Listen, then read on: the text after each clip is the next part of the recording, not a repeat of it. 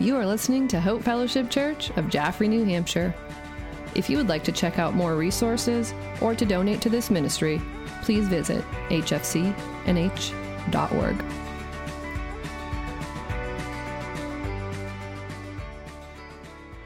Hebrews 12. This is really kind of the end of the climax of the entire book of Hebrews. And then the next couple of weeks, we'll be finishing up Hebrews uh, 13, the last chapter here in, the, in our journey. We're going to come to Hebrews 12, verse 18.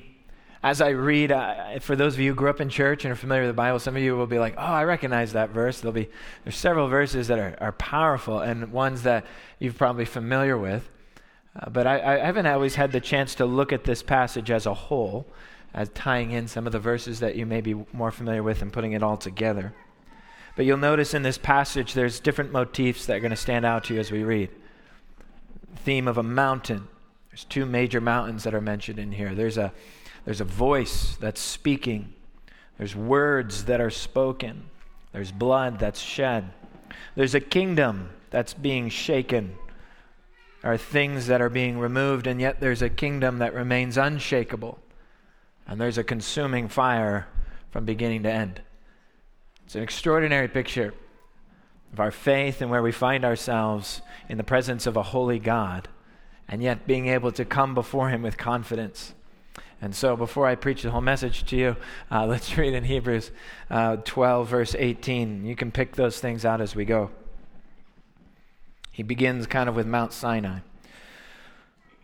Verse 18 says, For you have not come to what may be touched. He starts with the negative. You have not come to what may be touched, a blazing fire, and darkness, and gloom, and a tempest, and the sound of a trumpet, and a voice with whose words made the hearers beg that no further messages be spoken to them. For they could not endure the order that was given. If even a beast touches the mountain, it shall be stoned. Indeed, so terrifying was the sight that Moses said, I tremble with fear. And here we get the change, verse 22. But you have come to Mount Zion and to the city of the living God, the, the heavenly Jerusalem, and to the innumerable angels in festal or festive gathering, and to the assembly. That word assembly is really, it, it means church. You could say, and to the church of the firstborn who are enrolled in heaven, and to God, the judge of all, and to the spirits of the righteous made perfect, and to Jesus, the mediator of a new covenant, and to the sprinkled blood that speaks a better word than the blood of Abel.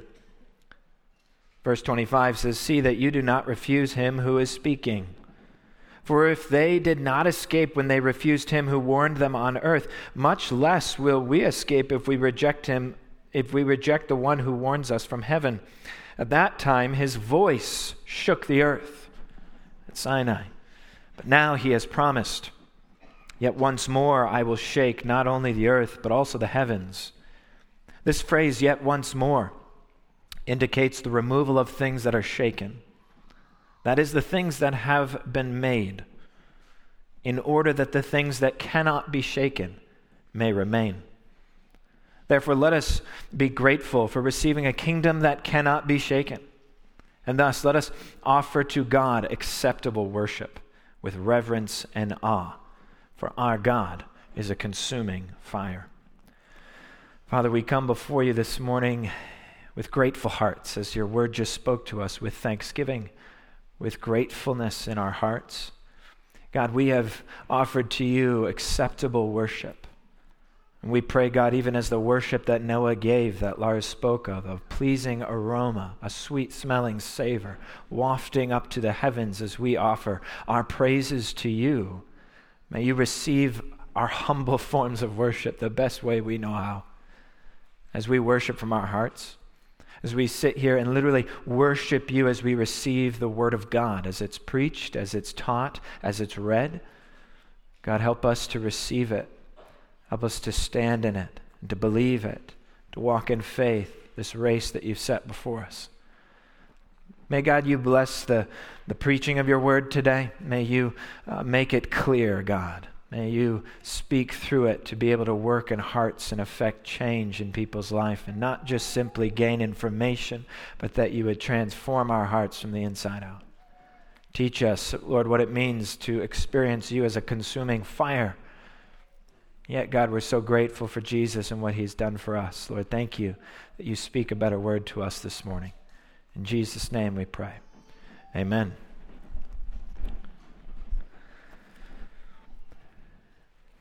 So, we have before you in this passage, like I said, a, a, colossal scene, a scene that I've been trying to, all week, trying to figure out a way to illustrate it. And then sometimes I find it difficult to illustrate the already wonderful illustrations that are in the Word, right? Classic uh, uh, preacher problem illustrate the already clear illustrations, right? Uh, but there's this sense before us, this uh, juxtaposition. There's a big word, right? Two things that are put side by side that seem to be different. There's this paralyzing fear and an extraordinary joy. And, and they're kind of slammed right up against each other. It's almost two mountains that we see presented before us a, Mount Sinai and a Mount Zion. These two areas of terror and joy. Maybe sometimes we find ourselves experiencing those things right up, maybe in the same locations or in the same places that we find ourselves. You know, we, we come to different places in life and we experience paralyzing terror and joy maybe all at the same time. I can still remember uh, when we found out we were pregnant with our first child, Charlie, and maybe it's with all three of them now. There's a, there's a, at least for me, maybe there's a mixture of paralyzing terror, right? We are having a child and extraordinary joy. It, it, it's the happiest thing you could ever hear like wow this is incredible. And i'm scared out of my mind right? You know this this feeling of what am i going to do? What have i gotten myself into? Now some of you are just like ah it's old hat you it's no easy for you whatever. But for me every time it's like whoa you know it's incredible or you know every time i hike the mountain i enjoy hiking and and and gotten to enjoy it more and more right and um, you, you climb on a nice day like today uh, it's a beautiful day. I know some of you actually hiked this morning, probably. Um, go up to Mount Monadnock, and it is extraordinary joy when you reach the top, especially on days like today. I mean, it is beautiful.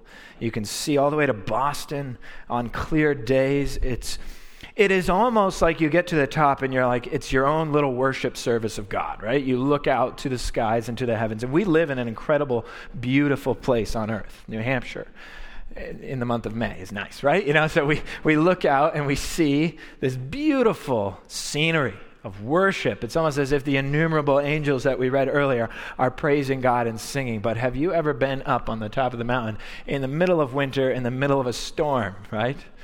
It's a scary place. and there are times I remember this last winter, I forced myself, I was like, I'm going to go, I'm going to climb, even though it's cold. It's actually quite enjoyable. You put spikes on and you go up the mountain, it's a lot of fun. But there's a, there was one or two times this last winter where I went up on my own. And I was just going up the mountain, and it was not so bad at the bottom of the mountain, but you couldn't see the top because it was in a cloud, you know?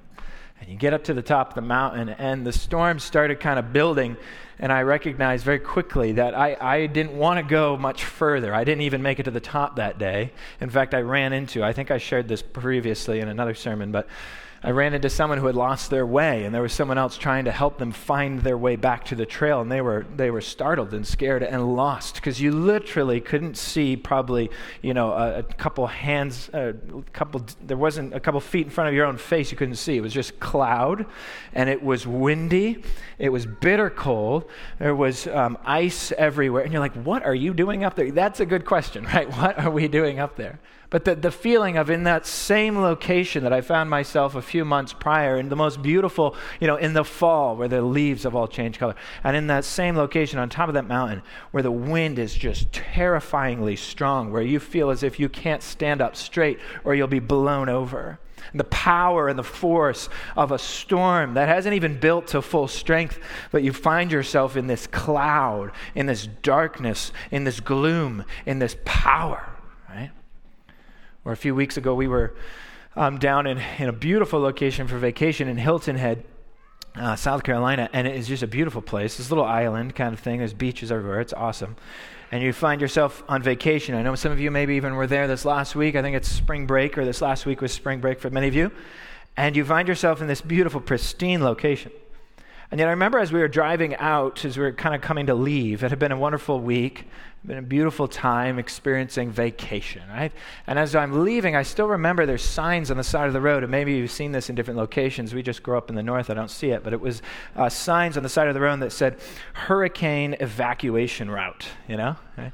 And, it, and I just remember seeing that kind of juxtaposed next to each other in the sense of like, people enjoying this beautiful vacation and wonderful weather, and yet in a moment's instant, that can all change. A massive storm can go rolling in, and what seems like a tropical island getaway is the immediate location of the last place you want to be. Everybody get off the island and get as far away as you possibly can. Evacuate this direction, leave the beach.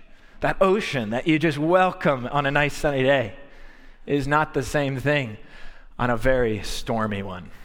And I find in my head this way of trying to grasp what the writer and the pastor is preaching to us here of these two mountains, these two feelings that he's presenting to you terror, power, storm. And then, almost in the same instance, a, a feeling of joy, of celebration, in a sense, the feeling that you can have where I've experienced in a funeral, and then the next day I do a wedding. And, and you, you have a feeling almost of like whiplash, you know? And, and it's uh, this sense that we have even as we're reading. Mount Sinai, two incredible mountains. These motifs here at the beginning in verse 18 and 19 and 20, these, these motifs of, of there are is this great mountain, there's these barriers, these this powerful, thunderous voice that, that cries out, that speaks. There's this fire a blazing fire, it says in verse 18. So, what I want us to do is further paint the scene, but not from my words. I want you to look at Exodus 19 with me. Exodus 19, and I'm going to just. I don't know. The booth's going to just do their best to follow along with me. We're going to look at Exodus 19. I, I, don't think I'm going to read the whole chapter, but I just don't like skipping over things like this. I know I have limited time, but Exodus 19 and 20, um, I'm not going to read the whole chapter, but I just want to get you, I want you to get into the place of feeling this with the author as they write. I, I want you to put yourself there.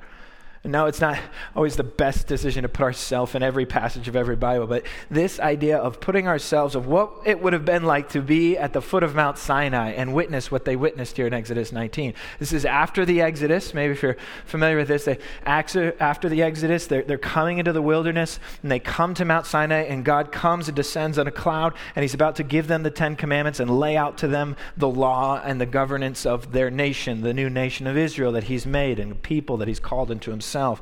And it says in Exodus 19, verse 1 On the third new moon, after the people of Israel had gone out of the land of Egypt, on that day they came into the wilderness of Sinai.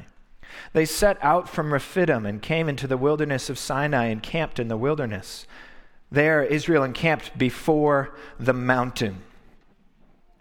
Verse 3 says, While Moses went up to God, the Lord called him out of the mountain, saying, Thus you shall say to the house of Jacob and tell the people of Israel, You yourselves have seen what I did to the Egyptians, and how I bore you on eagle's wings and brought you to myself.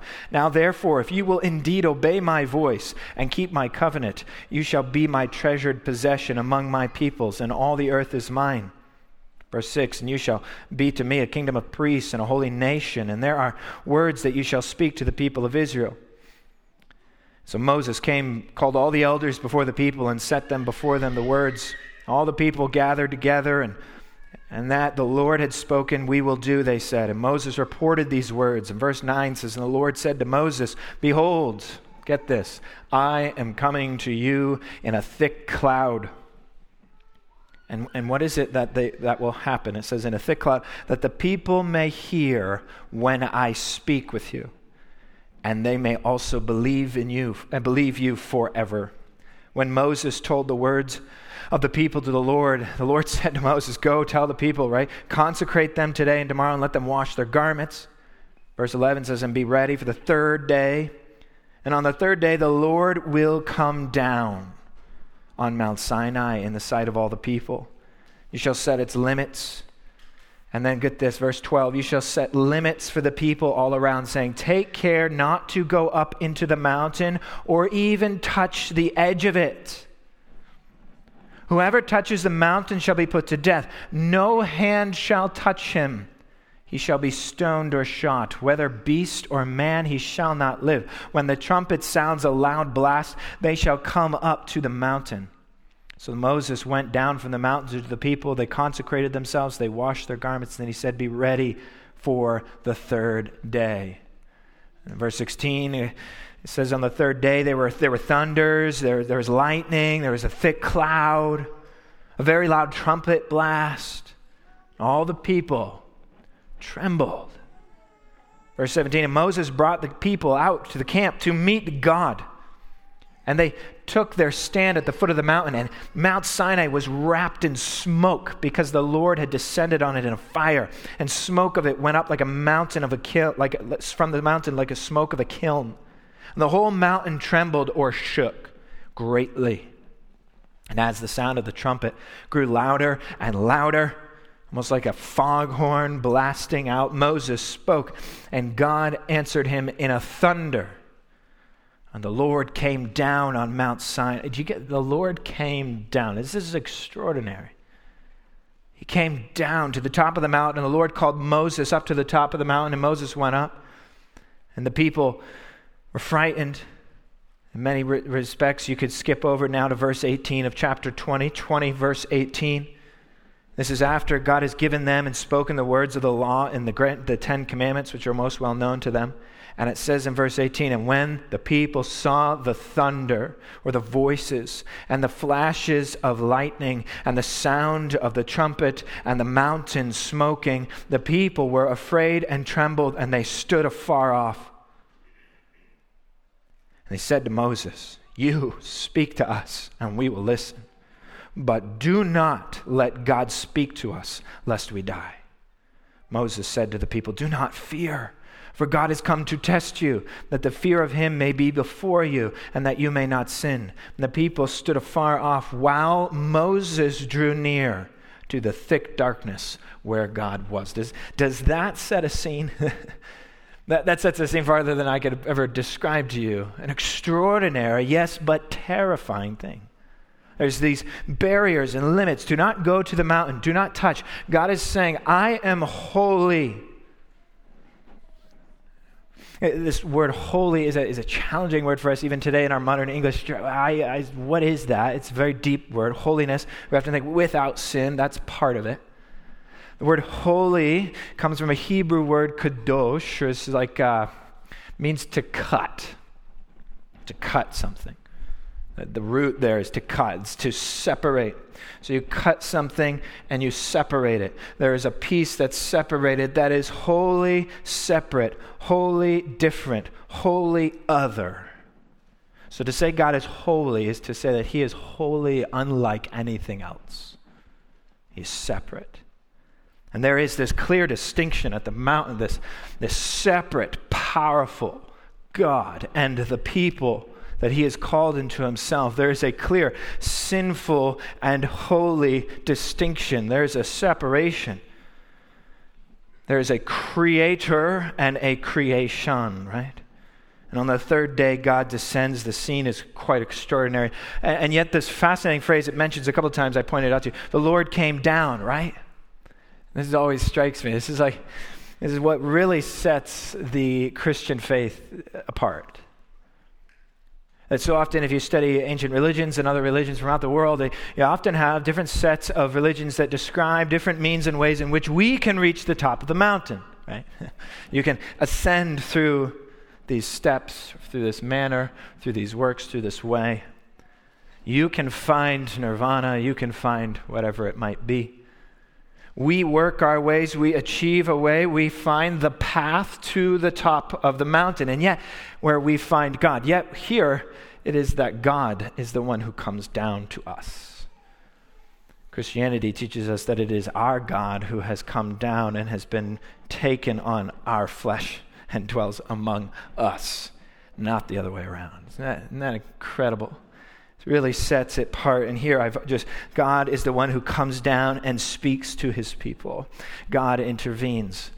People were afraid, and then literally, Moses, speak to us, for we cannot bear to hear the voice of God again. And so we have that extraordinary scene, and yes, there is much to preach on that. But we, we go back to Hebrews 12, and you find that that's really in a in a nutshell, right there, right, right in, in those first couple of verses, what he's talking about. This incredible, just crazy scene that's before us that the people, the Hebrew people, would have been well familiar with. They was so terrifying. Even Moses himself had to, did you get that? As the people drew away, Moses himself had to go near to the darkness and to the mountain. And it said, Moses himself said, I tremble with fear. And yet, it doesn't end there, thankfully, right? Isn't that where the preacher begins, right? In the doom and the gloom, in the fire. You didn't know this was a fire and brimstone message, right? Did you? Okay. Um, so you, you get that aspect. Then it switches very quickly, almost whiplash, to this other scene where you're just like, what? Look at verse 22. But you have come to a different mountain, Mount Zion. Mount Zion and to the city of this living God. There's this festal gathering, this festive, this party atmosphere, this celebration, this wedding ceremony. It's extraordinary. Zion's a very deep word. Maybe you're familiar with it. Maybe it's just kind of a Christian term that we're familiar. We use all the time. That even Zion can be. Uh, what is Zion? What is? What are we talking about when he mentions Mount Zion? Mount Zion is, in many ways, uh, used to refer to the location of the city of God, which is the place of Jerusalem. The mount upon which Jerusalem, the city, is built upon, is known as Zion, the place of Zion. There was these psalms of ascent uh, that the Hebrew people would speak, singing of going to Zion. And as Val was mentioning, the praises and the hallelujahs that were coming to Zion, they would sing this in the Psalms. And so Zion became to mean many different things. Uh, it's almost kind of like represented um, kind of like even the way we would speak about the U.S. and Washington, D.C., that at D.C. it's a larger area. And yet in D.C., you have different nicknames for D.C. I have, even I've already done it Washington, D.C., or D.C., or the district, or the District of Columbia, or the capital, or the capital city. All refers to the same place. There's also the Capitol building within the D.C. area proper. And, and there's also the central person that lives in D.C., which is the president, right? And so that person lives in that city. And so this sense of Zion as this larger area encapsulating this Jerusalem capital city within Zion, and then this temple that's there within it. And then the very point of this being the most important place on the face of the planet is the fact that God dwelt and descends and lives. In a sense, his presence resides there on that temple in that place. So Zion and becomes a very an encapsulating word for the dwelling place of God. Yet, here in this passage, uh, and yet even beyond it, it starts to unite two things. Two things that Zion represents. An earthly Zion, that yes, I've been to Jerusalem, gotten to go to those places, and been and visited and walked on the Temple Mount. It's extraordinary, and yet that representation of an earthly temple and of an earthly Zion is only partially the picture that we see here. If you look at verse 22, it talks about a heavenly Jerusalem. This earthly picture and a heavenly Jerusalem, this curtain opening up to see the innumerable angels celebrating, and yet the church and the assembly of God joining in that celebration. It's this uni- uniting of two separate things a, holy thing and a, and a corrupted thing now being brought together, the holiness of God in heaven being brought and joined together with the earth together in the new heavens, in the new earth. It has almost somewhat of a, uh, of a flavor of eschatology and the end times of what will happen. Where are we going? And maybe some of you enjoy those things, and maybe it's because people are always coming up to me and saying, You need to preach in the book of Revelation. And I, right? I feel like there's that sense of like, what is? And there's an intrigue and there's an understanding. And it's like, sometimes it scares me of trying to figure out and understand it all. But this idea of this Mount Zion, this city of the living God, the heavenly Jerusalem, these things coming together where we see this, this picture of a festive gathering together. Revelation 21:10 it says and he carried me away in the spirit to a great and high mountain. Revelation 21 and showed me the holy city of Jerusalem coming down out of heaven from God. There's a vision that John has in Revelation where he has the, the city of the heavenly Jerusalem, the dwelling place of God, descending upon earth. This sense of the earthly corruption and the created things will be shaken loose the chaff will be burned away and blown away, and the wheat will remain. The, the things of evil, of wrong, of bad will be dissolved, as it says in 2 Peter. Like a consuming fire comes and burns up the dross, and the gold remains. Uh, Hebrews 12 mentions this to us, verse 27 and 28 kind of towards the end of Hebrews 12, this phrase, yet once more, indicates the removal of things that are shaken. It's like you're shaking a tree the apples remain and then you burn up the tree, what's left or whatever, this, this sense of shaking something. That, that is the things that have been made in order that the things that cannot be shaken may remain. The things that cannot be shaken. And then it tells you that you people are the people who've received an unshakable kingdom of God. That we receive a kingdom that cannot be shaken. And then it uses this picture of a voice that cries out and screams and tells you and yells like a trumpet that shook Mount Sinai, a mountain shaking in an earthquake and terror, a loud trumpet. And yet, God says in verse 26 of Hebrews 12 that He will shake the earth once more. And when he shakes the earth, those who are created and outside of the unshakable kingdom of God will be shaken and removed and dissolved. But this picture, like I said, is mentioned in 2 Peter 3 as well. Kind of this sense of the elements of the earth, the things that are evil and wrong and corrupt will be dissolved and burned up. And yet the new heavens and the new earth will become new in quality and be better than we ever could imagine as God descends in this merging of heaven and earth and we experience the future that we have all to look forward to. There's newly created bodies living on a new earth, enjoying a new heaven, void of sin, and worshiping God.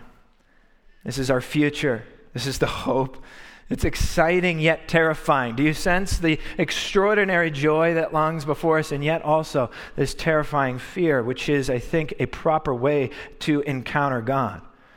It's a very di- different atmosphere in Mount Zion.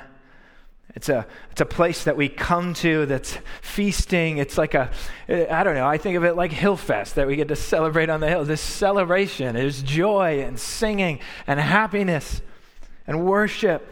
The people of the living God. There's angels, there's the citizens of heavens, the church of God that are there, the people who find their names written that are enrolled in heaven. And yet there's God the judge there all the same, but it's not the same barrier, but somehow that barrier has been removed. For God is still the judge, but we find ourselves within his own city worshiping him in freedom and peace and joy. something must have happened in order to make this all possible. How is it possible that we go from Mount Sinai in the Old Covenant and the condemnation of our sin, pointing out to where we have fallen short from the Holy God, to arriving at Mount Zion where we find ourselves worshiping God in a festal gathering? How is it that we enter Mount Zion? How is it that in verse 20 says, But you have come to this place? How is it that we come here? How is it that I, I am invited to this place, this this party, you could say. I don't know if you heard or if you saw, it was a video of a, a little short clip of Alistair Begg preaching. Uh, I don't know when it was exactly, but it was just a clip going around before uh, Easter. And it's a story of the thief on the cross that he just is telling mid sermon. And for some reason, it went viral in a sense. And I saw it, and it just uh, it gave me smile and encouraged my heart as well. And I thought of it while I was preaching through this. And he says a little something like this. He says, if, you know, basically the classic statement, if you were to die today, where would you go? Or how would you get into heaven? Or those kinds of things, you know. And, and he said, you know, you think about it, that the thief on the cross, right? How, how did he get in, right? He didn't, he didn't know, didn't go to Sunday school all his life, you know. He, he didn't have a perfect definition for justification or the holiness of God. And he didn't, he didn't have all the answers to all the Sunday school stories. And yet the thief of the cross You know, he, how is it that he comes to the gates of heaven and and Peter comes up to him and said, Well, how do you get in here? Like, who, who are you? And the guy's confused and he doesn't know and he doesn't know the answers. And, and, and they're looking down through the list and trying to find his name on the roll and they're struggling to find and he's feeling awkward, not sure what to answer. And he doesn't know the answers to any of the questions they're asking. And so he's asked, Well, how do you find yourself here? And he only answers he can come up with is the man on the middle cross said I could come.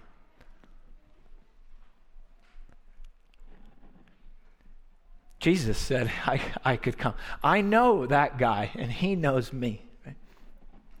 How is it that you come to Mount Zion? How, how is it that we find ourselves in this celebration? It's certainly nothing I've done, sir. It's, it's that guy over there who, who, who knows who I am. He's my mediator. He's the go between, the gracious one who, you could say, like a gracious host, welcomes in the guests who are on the outside or not sure if they feel like they belong here. You know, if you've ever come and made reservations at a restaurant and you've come and they can't find your name on the list and it's a very awkward feeling and you, I made reservations, sir, I don't have your name here. I don't, I, I, it's not here. You might show up to this incredible uh, restaurant, or you could say incredible wedding, or, or, this incredible celebration that you find yourself longing to. It you you feel as if you don't belong in that place. You feel as if that that, that place is far too good for me.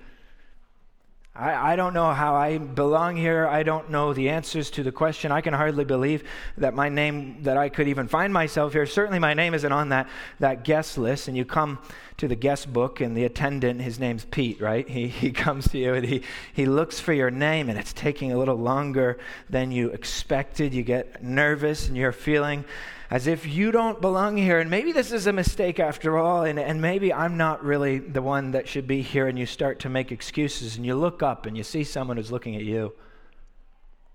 And you see the person of Jesus, and he, he says your name. He knows your name. And he knows the situation is awkward for you, and he comes over, and, and the groom comes over and he mediates the situation, right? he puts his arm around Peter, right? And he says, Come on, don't you, don't you know my friend Jordan? Don't, don't you know him? He, his name's right here. He's the mediator between this new and living way to enter into the presence of God and to enjoy the assembly of the saints forever. To take someone like me, this, this sinner who doesn't belong, and to make him to something far more far more beautiful. From a sinner into a saint, all because of the blood of Jesus and the person of Jesus who represents me, who welcomes me in and invites me into something far better, who speaks a far better word over the situation than anything that's ever come before. Much better word than it's ever been spoken, for he's the living word of God, the word made flesh he speaks a word of adoption and redemption in the place of condemnation or ostracization. The law spoke one word over me guilty, guilty, guilty. The word of Jesus and his blood speaks forgiven. Guilty I am, but forgiving he is. And this is what he speaks, the Sinai and a Zion. But how is it that we find ourselves coming to Zion and welcomed in? It's because of verse 24. And to Jesus, the mediator of a new way, a new covenant, and to the sprinkled blood that speaks a better word than the blood of Abel. We find this story in the Old Testament in Genesis 4. I don't have time to read all of it, but in Genesis chapter 4, we find the story of Cain and Abel. Cain becomes angry because his uh, worship is not received. God warns him sin is crouching at the door. Cain comes and murders and rises up and kills his brother in anger. This is directly the first story we read after chapter 3, which is the fall and the entrance of sin. We see murder take place. And verse 9, verse 9 of chapter 4 says, And the Lord said to Cain, Where is Abel your brother? And he said, I, I don't know. Am I my brother's keeper? Verse 10 And the Lord said, What have you done? The voice of your brother's blood is crying to me from the ground. he personifies this voice of the blood of Abel. This blood that is given, this blood that is shed, this blood that is shed out of murder and anger and rage, a blood that cries out for judgment. Cries out for God's judgment, where Abel's blood bore the witness of Cain, indicating guilt upon us all. Christ's blood, on the other hand, is one forgiveness, crying out that the people of the new covenant are no longer guilty, having been cleansed completely from their sin. Abel says, guilty. Jesus says, grace.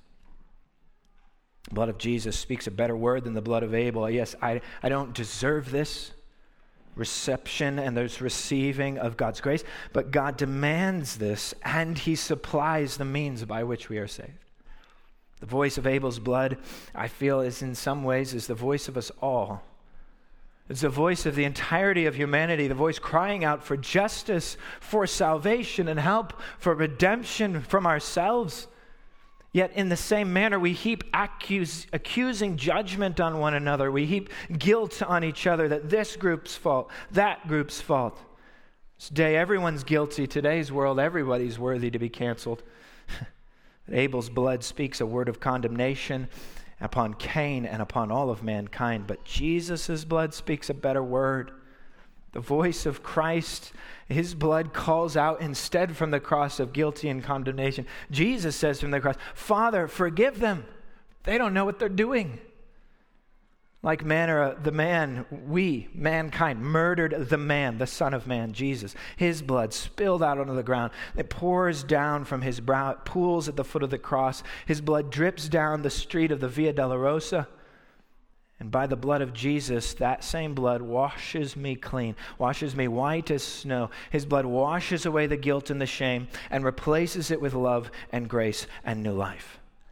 Romans 5 9, since therefore we have been justified by his blood, much more shall we be saved from the wrath of God blood of Jesus comes not to condemn the world, but to save it. It's the precious blood of Jesus that speaks a better word, not of condemnation, but of redemption. And the song we always sing, or we've sung recently, thank you, Jesus, for the blood applied. Thank you, Jesus, you've washed me white. Thank you, Jesus, you have saved my life, brought me from darkness of Mount Sinai into glorious light of Mount Zion. We're no longer a people of Mount Sinai. We come to Mount Zion to hear the voice of the blood of Jesus crying out love and salvation for all who would hear.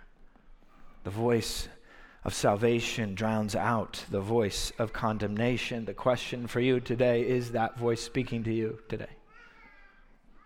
For he warns in verse 25 if you refuse this voice that's speaking to you, a greater judgment is coming upon you. For he held the people accountable on earthly Mount Sinai. Far more will he hold you accountable from heavenly, uh, heavenly Zion and heavenly Jerusalem.